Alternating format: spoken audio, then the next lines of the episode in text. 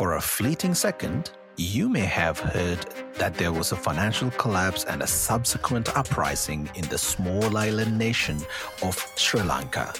But do you know what really happened? So, join me, Desh, a storyteller and a member of the Sri Lankan diaspora, in my quest to find answers to the question what the hell happened to Sri Lanka? Welcome to the third installment of What the Hell Happened to Sri Lanka? In our previous episode, we explored Sri Lanka's long standing war that stretched out civil conflict to almost three decades. Now, in this episode, we want to look into the other buzzword that has been associated with the island nation the economy. In May 2022, Sri Lanka defaulted on its debt for the first time in its history with a total outstanding debt of 51 billion US dollars. It was the worst economic crisis the country would see in seven decades. This meant that the government no longer had foreign reserves to be able to pay off its loans. But the problem didn't stop there. A shortage of foreign currency meant that the country did not have the resources to purchase essentials such as fuel, which not only powered vehicles but also is the main source of electricity in the country. This affected medicine and food. Mile long fuel queues, hours without electricity, and empty shelves have been a common sight for Sri Lanka's population of 22 million people. I talked to Member of Parliament Dr. Harini Amarasuriya, Defense Analyst Asif Fuard, journalist Marlon Ariyasinghe, researcher Sarala Emmanuel, political commentator and advisor Eranda Ginige, former Human Rights Commissioner Ambika Satkunanathan to find out how did one of Asia's fastest growing economies end up here. I think that the country was pushed beyond limits. And let me put it this way a crisis that was in the making for years finally erupted in the last two and a half years. There were specific reasons for that, specific uh, decisions that this government toppled the country over the edge for sure. But this is not something that is surprising it is a complex problem and there's no really one cause or one perpetrator. But if you look at especially the last two years, right? There were decisions that were taken by the current government and the ex-president uh, Gotabaya Rajapaksa, which exacerbated the situation. This economic crisis has been brewing for some time. There were so many experts and economists who uh, who predicted this, who advised the government to change its course, to be more prudent with fiscal decisions. But their pleas basically went unheeded many analysts and pundits in economy say that it's mismanagement of the economy and uh, they would even say it's related to uh, a large public sector. And then uh, some would say that it is the granting of or obtaining of uh, foreign loans from uh, China and several other countries, we rarely see those who have been involved in large scale corruption activities being prosecuted or being uh, held accountable for these uh, actions. So, even though many would say that it is uh, poor economic policies, I would disagree. It's mainly related to corruption because successive um, regimes from Mahinda Rajapaksa's regime to the Yahapalana regime to even Gotabaya's regime, there was large scale corruption that was happening. But my honest opinion and the analysis of many is that corruption is the key reason for the current uh, social and political upheavals that we faced over the last couple of months. So we saw Gotabaya Rajapaksa was forced to resign. But to understand Sri Lanka's economic crisis for what it is today, it is important we look back at the past with its creditors and investors. I talked to researcher Sarala Emmanuel about the sovereign bond investment. This was when Sri Lanka would invest in its first international sovereign bond in 2007, just before, in 2008, the global financial crisis crippled the entire world's economic systems. In 2015, Sri Lanka struggled with its largest reported financial scam, causing a loss over 11 million US dollars. It was called the bond scam. What was the bond scam? Arjuna Mahendran was elected as the governor of the central bank in 2015. His son-in-law, Arjun Aloysius, worked in the perpetual treasuries, which were the primary dealers involved in the scam. In 2020, the former governor of the central bank Sri Lanka, Ajith Nivard Cabraal, would point to the current president, Ranil Wickremesinghe, as the brainchild behind the operation. In 2022, Sri Lanka was supposed to pay out about $7 billion in interest and debt repayment, but has less than $3 billion in its reserve. I asked Sarala for more. Sri Lanka has been in a kind of loans, credit, debt based economy since the late 70s right? I think this current negotiation with, with the imf is a 17 kind of agreement. So we have a history of this being kind of the way how the sri lankan economy has functioned. But i think investing open, investing in uh, kind of uh, global financial markets through international sovereign bonds like started in 2007 so the oldest one from what information we could gather was in 2007 and then it, it now it's 47% of our debt is from market borrowings right? It is not china it is not japan it is not the world bank it is not india it is market borrowings.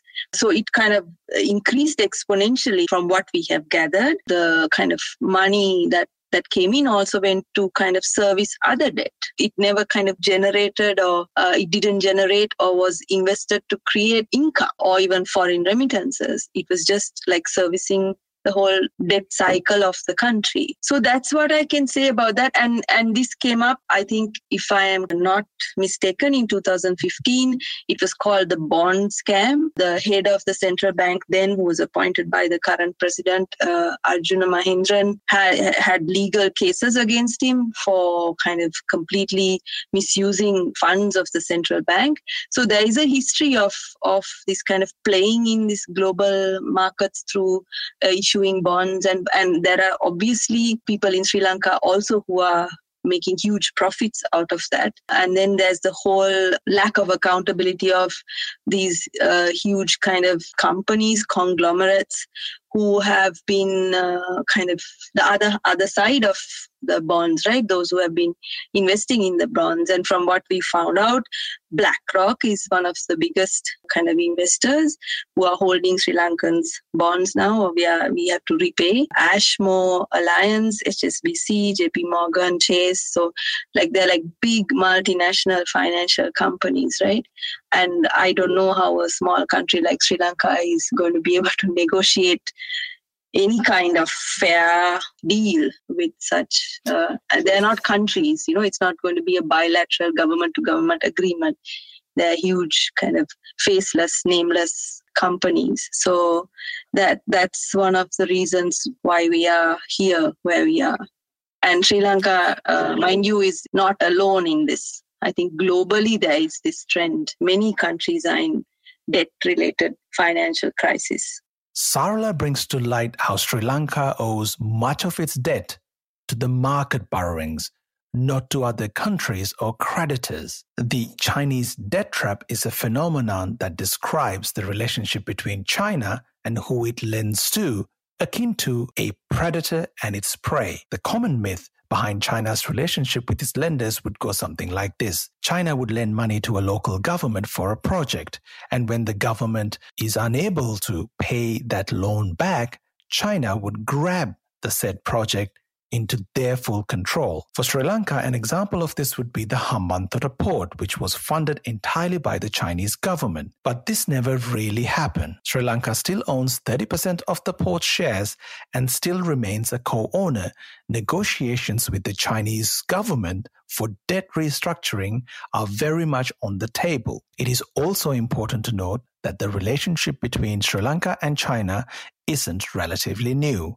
In 1952, China and then Ceylon would sign the Sino-Lanka Rubber Rice Pact.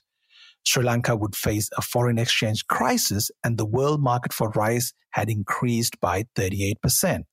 The trade agreement was then signed in 1952 for five years. Sri Lanka would buy 270,000 tons of rice, and China would buy the equivalent in rubber. Since then, the ties between Sri Lanka and China have only strengthened from the development of famed buildings to hospital equipment. The amount of loans funded by China has shot high with a significant increase since 2005. It isn't clear how much Sri Lanka owes to China. Official data from Sri Lanka's financial ministry tells us China accounts for only about 10% of the country's 35.1 billion of its external debt as of April 2021. I spoke with Milinda Rajapaksha, who worked as a spokesperson for Gotabaya Rajapaksa. Yes, that's Gotabaya Rajapaksa. In 2018, we spoke about Sri Lanka's relationship with the IMF, its ties to China, and its relationship with India. We never made the decision not to go to IMF. My first meeting with IMF in my diary, in my recordings, the, I met the, the, the regional director, who is a Korean gentleman who retired, uh, who uh, came to Sri Lanka to meet the finance minister end of last year. So we had we have had series of meetings with the IMF. Uh, we met the ADB president in 10th of March this year. So we, we met uh, all the big international donors or the banks, including IMF. We met everyone. We met everyone. We, we, we, we as the government, as the finance ministry, we were in negotiation and discussion with all the uh, big partners.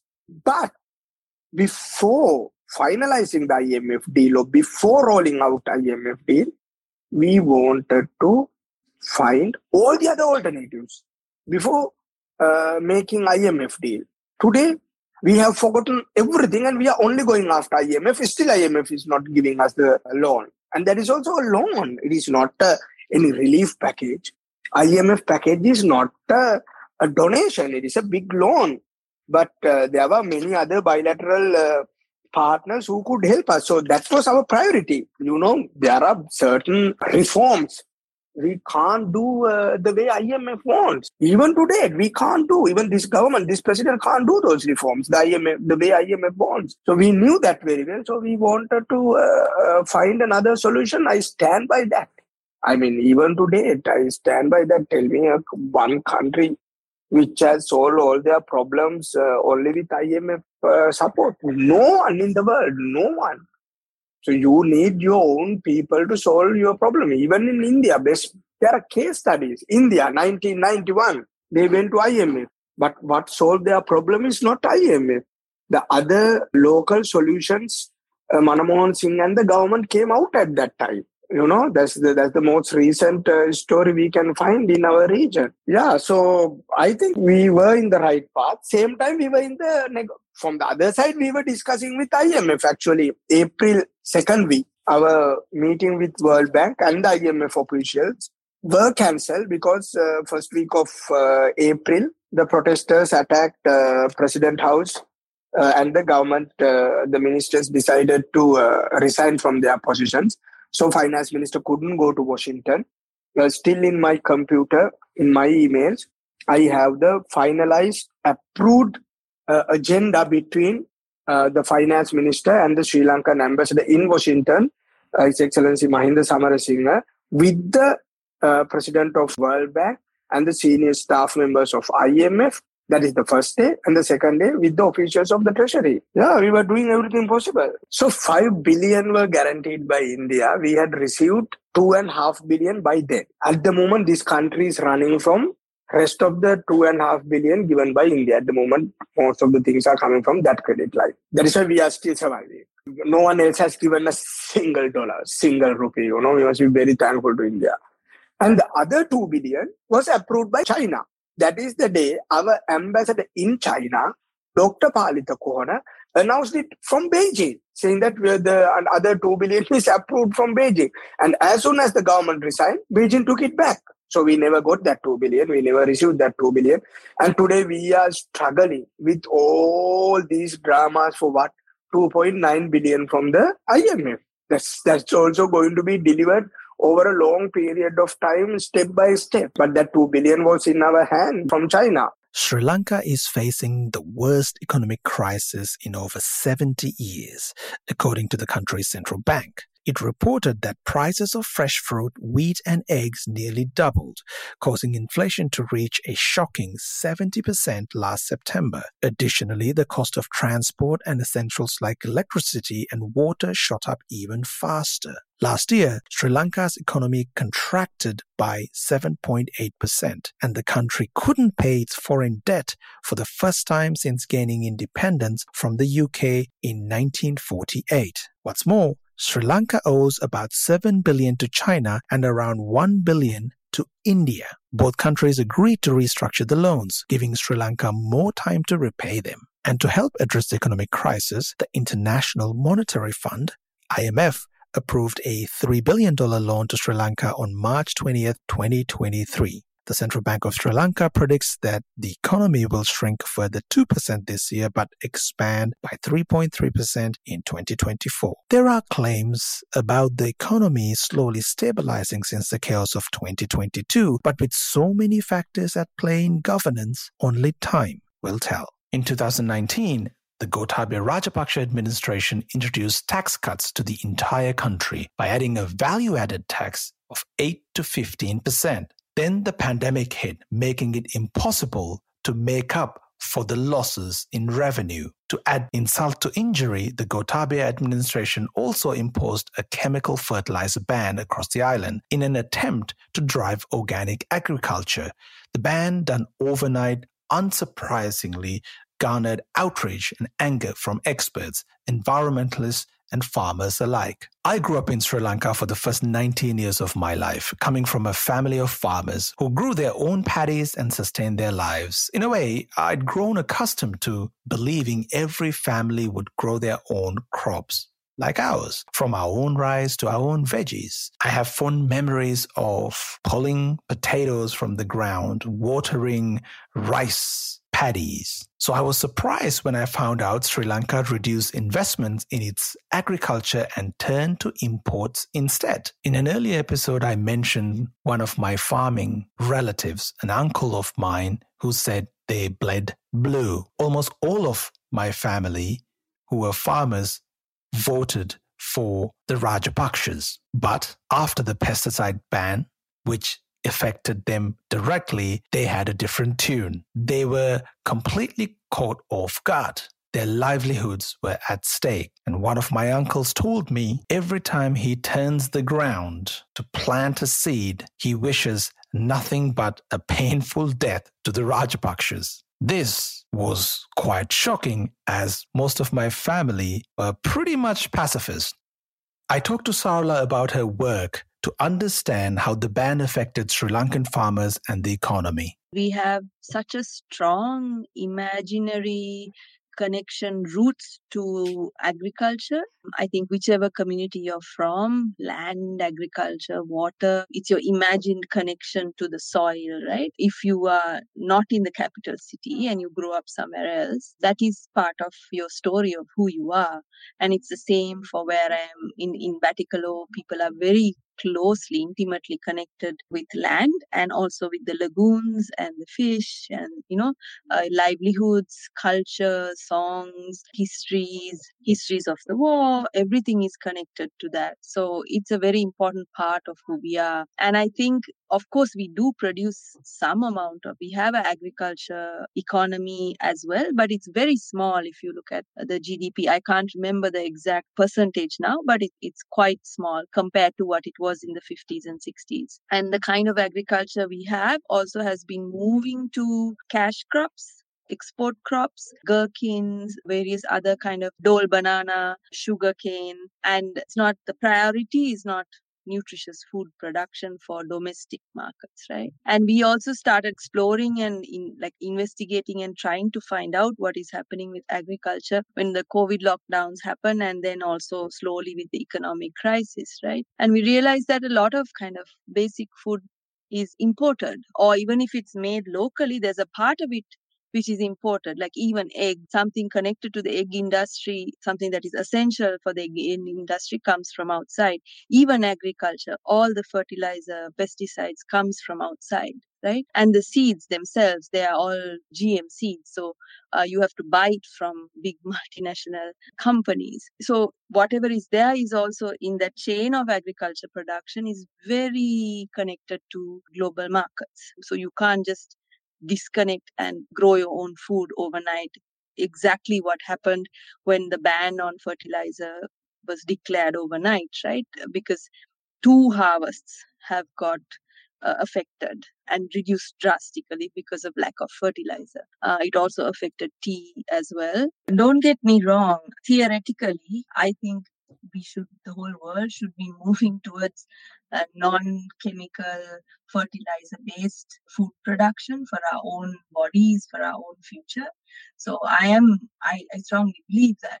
But the thing is if you've had 40 years of kind of working the soil and an agricultural economy that's been fed and poisoned on chemicals it's going to take at least five years to 10 years to turn that around I mean, I work with women's groups, uh, not in my district, but in the neighboring district of Monaragala, who've been doing that. And they told us it took five years to actually get the soil back into kind of to be nutritious and for them to start growing food without using any kind of chemical fertilizers or pesticides. And these are small uh, plots of land, right? So it's it, it uh, for me it's, it's kind of parallel to what what would be needed to have a kind of political change in the country or even changing our economic model? It's like turning the soil from uh, you know being like seeped and kind of used to chemical uh, agriculture to and kind of an organic farming. It's going to be as hard and as slow and as carefully done. It cannot be done overnight but political commentator Eranda Ginige, who is a pioneer in the social enterprise sphere in Sri Lanka and who worked as an advisor for Gotabaya Rajapaksa in 2022, sees it through a completely different lens. Now, the organic matter or the fertilizer matter. Now, again, that was that was a promise that was made in the manifesto. So there's a mandate, just like the, the tax cuts were mandated by 6.9 million people, making it organic. Uh, I mean, sort of organic farming. Uh, the, the, word can mean a lot of things. You know, we can say sustainable farming. Moving to a sustainable farming was mandated by majority of the people of Sri Lanka, and, and there were various measures that were taken towards that. Now, it's not a bad thing. It's a good thing particularly in a place like Sri Lanka, where we have a chronic uh, kidney disease crisis uh, that's killing um, you know thousands of, of, farmers every year. We have dedicated hospitals for dialysis in the agriculture regions in uh, Polonnaruwa and so on. So I mean, it's it's it's a human crisis in Sri Lanka, right? Which started the late 70s, early 80s. Over the last 30, 40 years, uh, we have been dumping a lot of uh, harmful heavy metals uh, through these agrochemicals.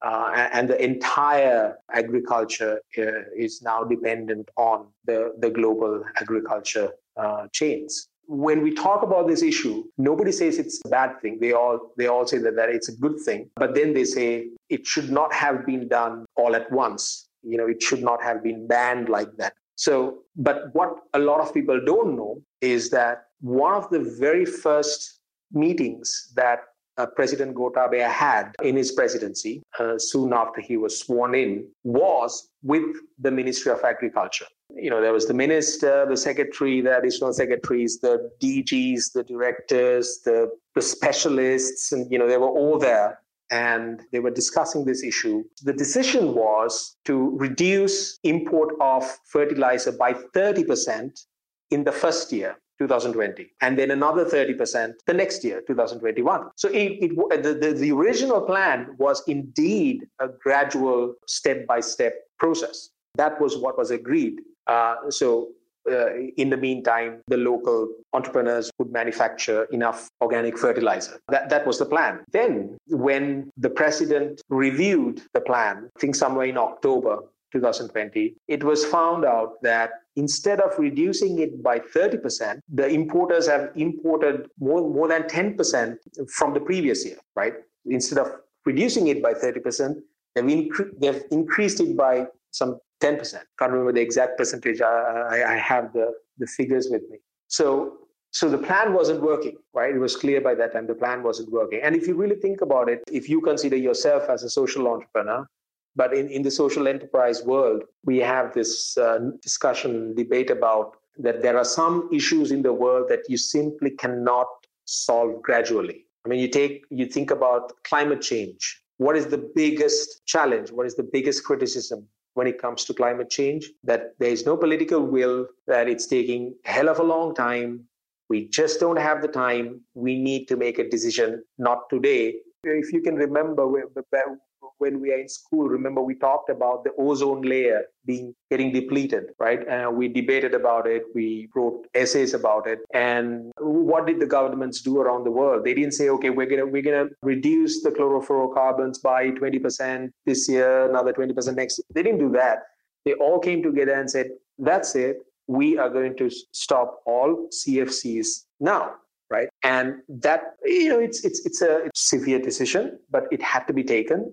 Uh, and that's what really caused the, the industries that used chlorofluorocarbons to innovate and change their, their products. And because of the decision that was taken back then, sort of the early 90s, I think, I think it was just last year or the year before, I read that the ozone la- layer uh, has now uh, being restored to acceptable level. So it takes time, right? So even if we stop importing the harmful agrochemicals now, we are not going to be able to produce healthy foods tomorrow. It'll take another 10, 15, 20 years for the elements to be removed from the system. So, and, and on top of that, you know, what's, what's really somewhat disappointing is that when it comes to these kind of issues, I mean, the agriculture is, is, a, is a global industry. It's a multinational company based industry. Uh, it's run by a monopoly, really, right? And, and we are sort of victims of that. We don't have a choice there. So when it comes to issues like this, in most cases, uh, what the youth complain is that there is no political will, uh, there's no political support, there's no high level support for these kinds of uh, changes towards sustainability. The pesticide ban and the tax cut would be only a few of the decisions that the Gotabaya administration would take to worsen an already unstable economy. But would it be fair to link Sri Lanka's disaster on a single family, the Rajapakshas? I asked Dr. Harini Amarasuriya and the former Human Rights Commissioner Ambika Satkunanathan about what they thought. Well, I think the Rajapaksa brand of politics uh, really established something that that's quite vile and quite and extremely corrupt, right? And all, but uh, but at the same time was also able to mobilize people to support their brand of politics on a, on a very sort of ethno nationalist agenda. Well, I would say, in a sense, successive governments, because we've always had the twin deficits. We have a massive public sector. We have many of the elements that uh, drove the collapse. But it was definitely the Rajapaksas who, within two years of coming into power, made several uh, disastrous decisions. Right. And that was where they, uh, they were able to establish themselves and there were characters in the in that in in the family who like Mahinda Rajapaksa who were extremely charismatic and extremely popular and you know very good at what they did. It was a brand of politics that in the, finally became so sort of corrupt. I mean it, it was due to collapse. There, there was no way that it could be sustained. In 2015 you saw people drive them out in one election. But um, you know, what followed was equally bad. I think what was unique about that is the Rajapaksas, of course, in Sri Lanka, we have patronage politics, which means many positions are held by people who are not qualified to hold them, but because they are part of or have connections to the regime of the day.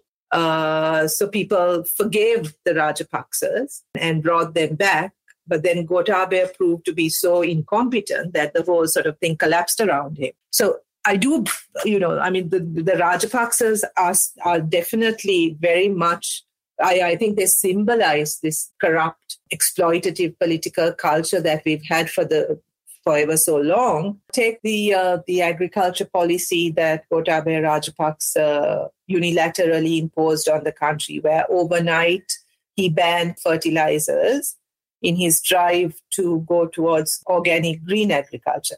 Now, in principle, we all agree with the with the idea that uh, reducing chemical use in agriculture and shifting to a more sort of green ag- agriculture, more organic agriculture is good, a good thing. But it's not something you do with like like switching off the lights. You don't turn the you know turn the chemical agriculture light off and uh, turn on the organic uh, uh, agriculture uh, light on sort of you know within 24 hours. That's not how it works. But that's what he did. So that's one example. Then uh, their fi- their monetary their fiscal policy where as soon as uh, he came into power Gotabaya Rajapaksa came into power he cut back on he uh, he reduced certain taxes, ostensibly to uh, reduce the uh, cost of living of the on people, but that's not what happened. Uh, the the tax cuts actually benefited certain selected financial and economic sectors. The, the benefits certainly didn't trickle down uh, to the ordinary citizen in that sense, for instance, the governor of central bank. Um, that disastrous decision to appoint um, Nivard Cabraal as the, the governor. So those were things that the the Rajapaksas did, and the cronyism, the patronage, the refusal to listen to expert advice because there were economists and others who were predicting this, but they chose not to listen to it. They uh, made suggestions which they ignored then uh, the the central bank uh, chair, uh, the chair of the uh, central bank, which was a political appointment, artificially maintained the rupee at a particular level, which led to all kinds of uh, financial consequences, where um, overseas Sri Lankans who remit money back to the country simply stopped doing that or stopped using the formal channels to send back their money because it, it simply wasn't in their interest to do so. And this led to a huge collapse of their, it, it contributed to the, the financial crisis because uh, for, for so many years, the country's foreign remittances have been the sort of main uh, main source of foreign income of, of dollars of, of, of our foreign reserves so when that stopped coming in, it created huge problems, uh, which led to the, the, the debt crisis as well. So there were really stupid decisions that this government took against all advice and stubbornly stuck to those decisions despite anybody who had any sense telling them not to. And despite huge public resistance, they stubbornly stuck to those decisions which precipitated this crisis. As I said, pushed the country over the edge.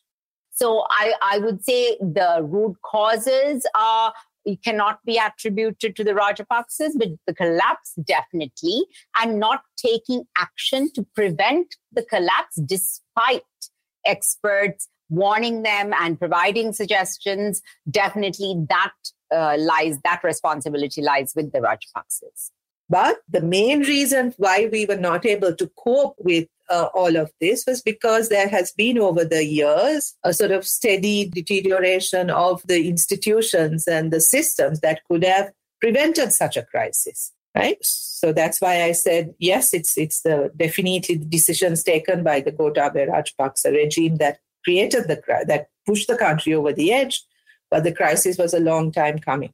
With short-sighted policy poor fiscal judgments mixed in with some bad luck, the current crisis was a long time coming. While leaders have been blamed, and sometimes rightfully so, it seems there has been a resounding apathy stretching over their decisions, as though the country were watching a train wreck happen in slow motion. So if Gotabaya Rajapaksa was known to make questionable policy moves, how did he come into power? What were the conspiracies surrounding the election? In our next episode, we'll talk more about the worst terror attack Sri Lanka has seen its civil war, the Easter Sunday attacks, and the unforgettable presidential election that followed with the Rajapaksa brothers coming back into power.